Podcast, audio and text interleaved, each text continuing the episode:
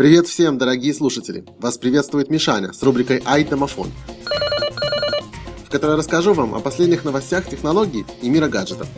Сегодня мы поговорим о новинках от компании Apple, немного затронем тему Google Glass, персонального компьютера, встроенного в очки, и расскажем, как громадная фирма не только смотрит на вас как на муравья, а действительно может вас в такого превратить.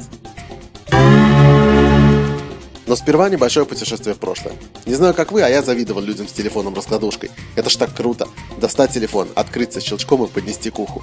А как эффектно заканчивали разговор. Сложил одной рукой и в карман. Категорично и очень по-мужски.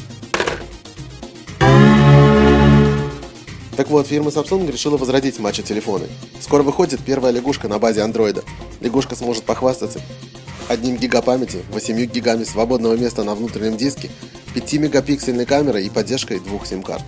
А теперь немного от компании Apple. Как всем, наверное, давно известно, в очень ближайшем будущем выходит седьмая версия операционной системы iOS. В ней, естественно, есть множество неинтересных новшеств, которые сводятся к улучшению стандартных функций. Там улучшенный центр контроля над аппликациями, улучшенный мультитаскинг и так далее. А есть и поинтересней. Например, теперь будет возможен скроллинг между открытыми аппликациями. Не между их иконками, как было раньше, а между окошками самих аппликаций. Точно так же построен переход между страницами в встроенном браузере Safari. Движением пальца можно будет просмотреть все открытые табы в 3D и в полном размере. Доступ к фильтрам Инстаграма доступен прямо из вашего альбома, а фотки можно упорядочить на временной шкале и создавать фотосессию вашей жизни. И сразу же делиться с помощью еще одного нововнесения – сервис AirDrop, который позволит вам моментально поделиться любым контентом с вашего телефона с другим пользователем Apple, без наружной точки доступа Wi-Fi. Какой-то Кашпировский получается. Пластические хирурги Apple очень постарались и поменяли лицо и голос у нашей известной Siri – но, если честно, на моем телефоне, как она и была выключенной, так она и осталась. Кстати, можно скачать и бета-версию и самим посмотреть на новое чудо технологии. Только осторожно, ведь все еще только в процессе и не ровен час, как испортите себе телефон.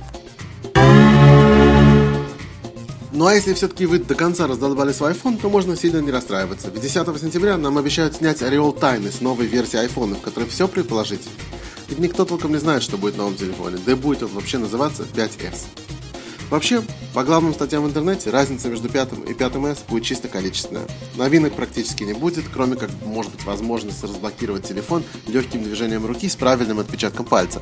Но только убедитесь на 100%, что хотите отдавать эту информацию громадной корпорации. Еще пишут о позолоченной версии телефона, о разноцветных кнопках, а некоторые утверждают, что новая версия будет выглядеть как электронная игра «Ну погоди» советских времен. Заяц! Заяц! Ты меня слышишь? Сейчас немного историй. Первый Macintosh был выпущен в 1984 году. Назывался Macintosh 128K, имел экран размером 23 сантиметра с резолюцией 512 на 342 пикселя, 128 килобайт памяти и стоил, не поверите, 2495 долларов. Напоследок хочу известить вас, что вы можете стать муравьем, одним из множества других членов колонии муравьев, трудящихся в новой многопользовательской игре под названием Swarm. Все, что вам нужно, это иметь Google Glass. Кстати, если кто не знает, это мини-компьютер, встроенный в очках. Терминатора помните? I'll be back. Так вот, имея эти очки и вступив в игру, вы становитесь частью колонии муравьев. Ваши движения отслеживаются, и ваши следы будут усиляться, если по ним ходят другие муравьи из вашей колонии.